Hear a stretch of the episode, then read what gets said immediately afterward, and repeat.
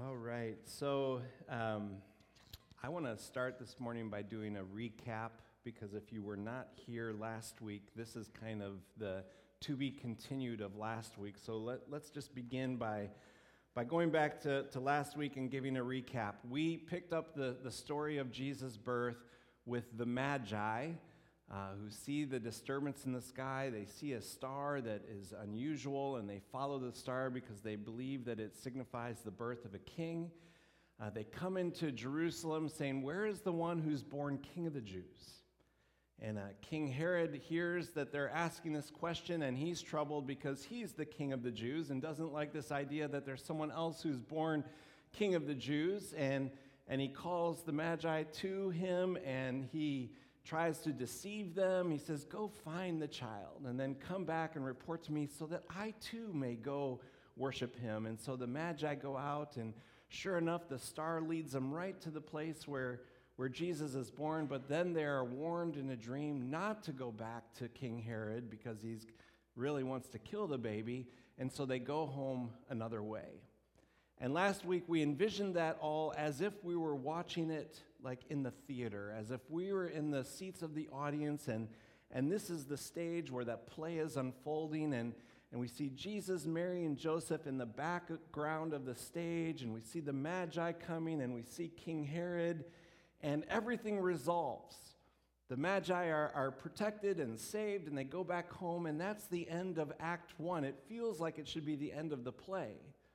But there's an Act Two, and so the screen closes, the curtain closes and then opens back up for Act Two, and we see that King Herod has realized that he's been duped, and he becomes enraged.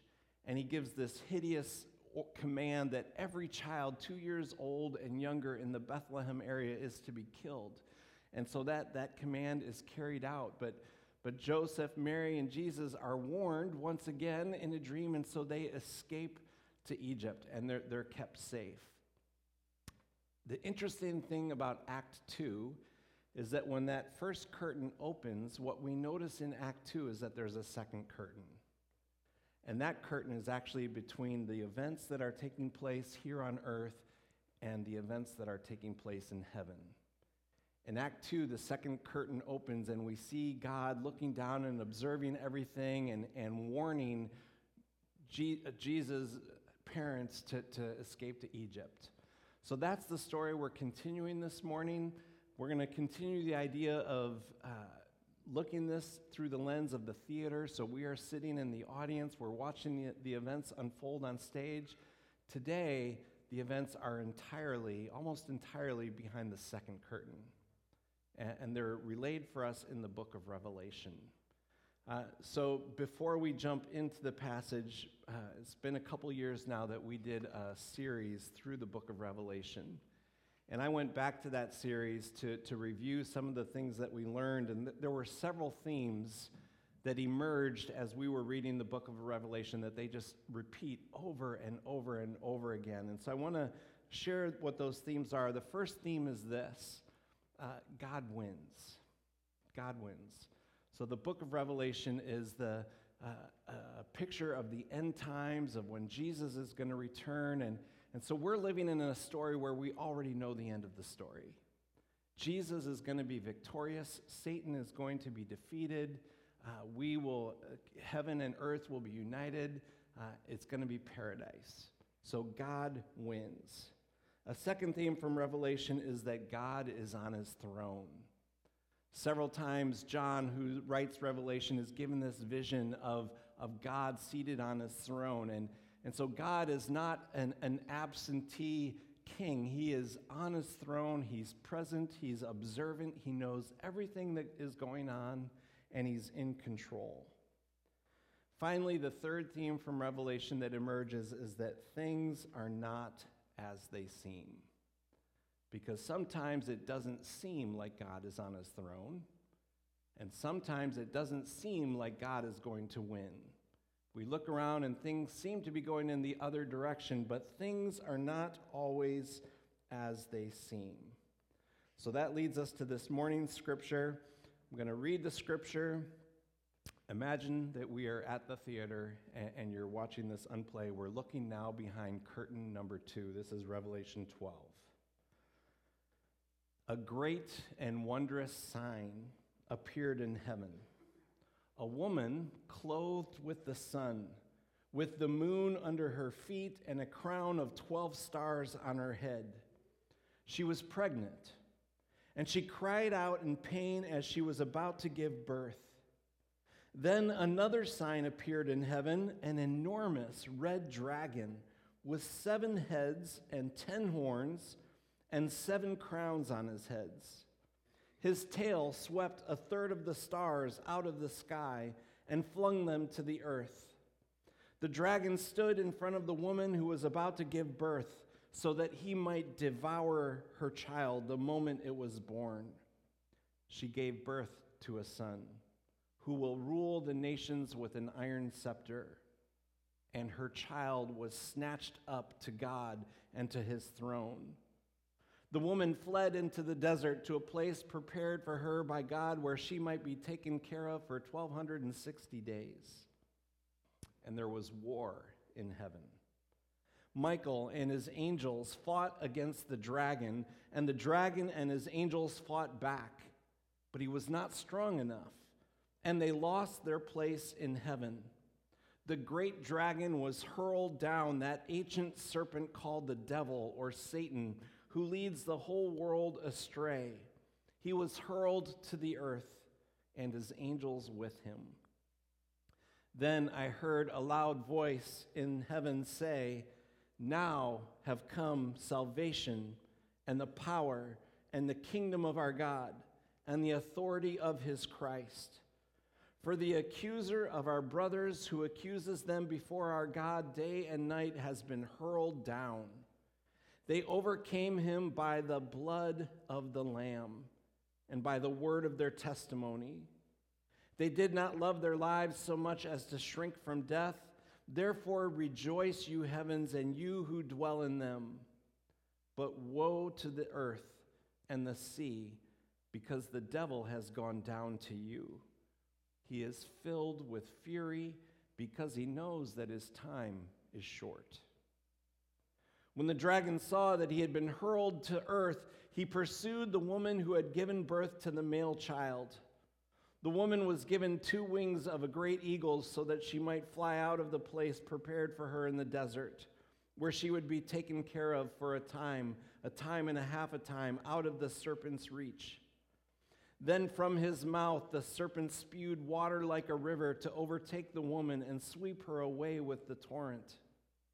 But the earth helped the woman by opening its mouth and swallowing the river that the dragon had spewed out of its mouth. Then the dragon was enraged at the woman and went off to make war against the rest of her offspring, those who obey God's commandments and hold to the testimony of Jesus. So, did you understand the, the play you just watched? That was a lot. So, we're going to jump in. We're going to imagine we're un- watching this unfold uh, from the seats of a theater. In this act of the play, the, the second, we see the first curtain open, and King Herod is trying to kill Jesus.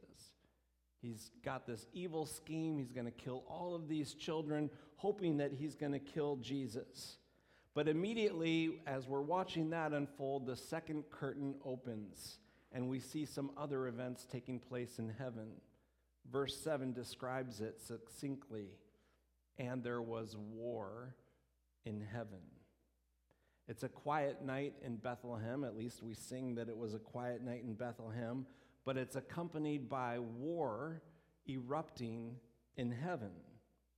John, the author of Revelation, sees a great and wondrous sign. It's a woman wearing 12 crowns. If you remember in the book of Revelation, there, there's two things we need to remember. One is that numbers matter, numbers are symbolic. And two is that it is not linear. So if you try and think of this linear, like chronologically, it's going to mess with your mind. We're, we're in the future, we're in the past, we're in the present. All of that's looped together. So John sees a, a, a woman, she's wearing a crown of 12 stars. What's the significance of 12? There's 12 tribes of Israel. These are the people of God. There's 12 disciples. There's this is the people of God before Jesus. This is the people of God after Jesus. This woman is wearing this crown symbolic of the, the people of God.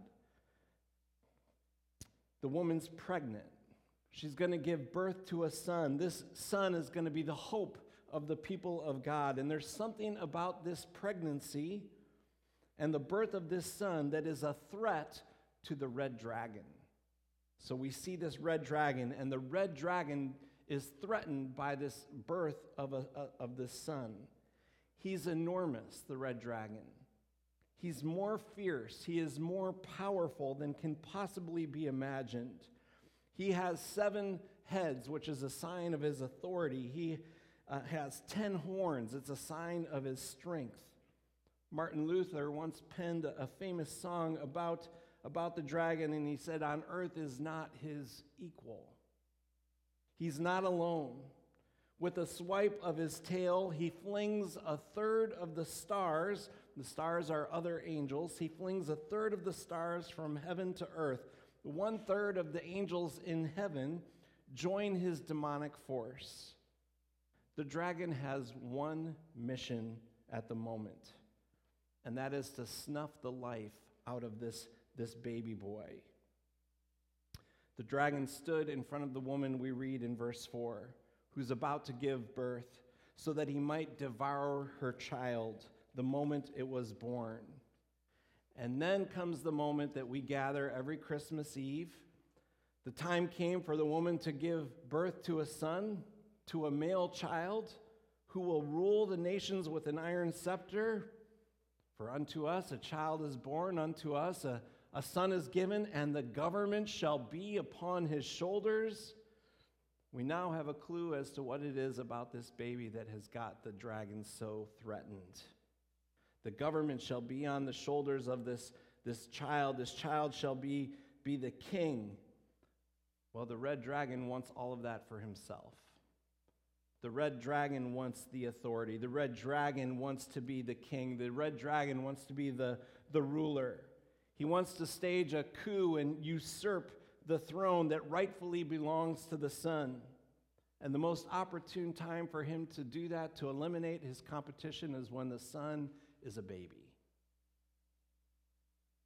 So, back on behind curtain one and number one, we see King Herod taking these actions to kill the, the child, but we know what's really behind that. This just isn't King Herod against baby Jesus. This is King Herod fueled by Satan himself. And it's not just baby Jesus, this is war between Satan and, and, and God. Look at verse 5. She gave birth to a son, a male child who will rule the nations with an iron scepter, and her child was snatched up to God and to his throne. We just covered 33 years of Jesus' life in a second. She gave birth to the Son, and the Son was snatched up to God and his throne. All of the events of life, of uh, all the events of Jesus' life are summed up in that sentence. There's no sermons, there's no parables, there's no walking on water, there's not even a cross. It's the birth of Jesus and it's the resurrection of Jesus in this, it is this one sentence that is the big bang that sends a shock through the heavenlies. And verse 7 says, There was war. There was war in heaven. It's the war of all wars, it's the war behind every war. This is the cosmic battleground on which the arrow of history is to be determined. Normally, events in heaven determine events here on earth, but in this case, earthly events, the event of the, this child's birth and then this child's resurrection, has heavenly consequences. The red dragon and a third of the angels in heaven who have joined the dark side make war against Michael, the angel whose name means, Who is like our God? Michael's name, Who is like our God? Well, the red dragon foolishly thinks that his, he is the answer to that question. I'm like our God. I'm superior to our God. And so Michael and his angels are in one corner, the red dragon, Satan, and his angels are in another. The bell rings, and round one begins. The fight no sooner begins than it's apparent that the red dragon, with all of his power, with all of his fury, is no match for Michael and his heavenly force. This is a, a lightweight against a, a heavyweight. Verse 8 says it plainly He, the red dragon, was not strong enough, and they lost their place in heaven. The great dragon was hurled down, that ancient serpent called the devil or Satan, who leads the whole world astray. He's hurled to the earth, and the angels with him, his angels with him. And so the bell sounds again, indicating the end of round one. Satan has lost round one. He's down, but he's not entirely out. The bell sounds, and round two begins. But now the ring in which the devil is fighting is no longer behind that second curtain, it's now behind the first curtain. The, the, the field of the battle is now here on earth. And though Satan is a lightweight in heaven, on earth he proves to be a heavyweight. Verse 12 says, Woe to the earth and the sea, because the devil has gone down to you. He's filled with fury because he knows that his time is short, which brings us to the present. This answers a lot of our, our big questions, the questions that always get, get us tied up in knots. Why is there so much evil in this world? Why do things sometimes seem to be getting worse rather than better? Why do I personally do the things that I don't want to do? What is that, that evil that lurks inside of me? Why, if God is seated on the throne, does evil and injustice seem to so often win the day? It's because Satan, the red dragon, has been defeated in heaven. He's staged his coup against God, against Jesus. He's lost. He's been cast out of heaven. He's been sent here to earth. He's been defeated in round one, but he is now unleashing his fury on the woman with the crown of 12 stars. He's unleashing his fury on the church. Ukraine could tell us, share some stories about that fury with us. What's fueling his fury? Well, he knows that his time is short. He knows he's going to lose round two as well. But for now, that round continues. He's like a, a wild animal that has been backed into a corner and is desperate. So, this, this challenging passage of Scripture, it doesn't answer all of our questions. Why doesn't God put an end to the wild animal? I mean, it seems like an obvious question. Why send him out of heaven and down to earth where he can cause so much torment? I don't know. It does tell us that Satan's time is short. With every passing day, it's getting shortened, shorter. Satan is strong, his power is real, but what we have to remember, he is no match for God. He is a match for us, but he's no match for God, and he's no match for God in us.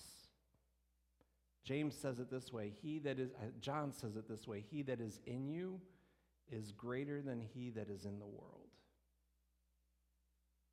He that is in you, Jesus Christ, the Holy Spirit, God in you, is greater than he, the red dragon, that is in the world. How does Satan do his best work against us? It's through deception, it's through accusation, he says to us, You are, are sinners. I so love as we were singing uh, about the blood, nothing but the blood, because what that song does for me, it reminds me of the truth. Uh, and then that chorus that was added, the blood of Jesus is enough. Like, that's enough for me. I don't need something more than what God has already done through Jesus Christ. His blood is enough. We're going to come to the table in a few moments. And at the table, we believe, we proclaim that His blood, the blood of Jesus shed for us, is enough. We don't need to add anything to that. We don't need to perform. We don't need to earn God's love, His grace, His forgiveness. What has been done for us is sufficient, it's enough. We're wise today to recognize Satan's power. It's foolish to, to, to not recognize that, that he has power.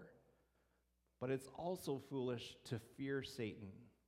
We need not fear Satan. Satan cannot win. At most, the only thing that Satan can do, if God permitted, from his heavenly throne, if God permitted, Satan could snuff my life out, could snuff your life out. But would we lose if he did that?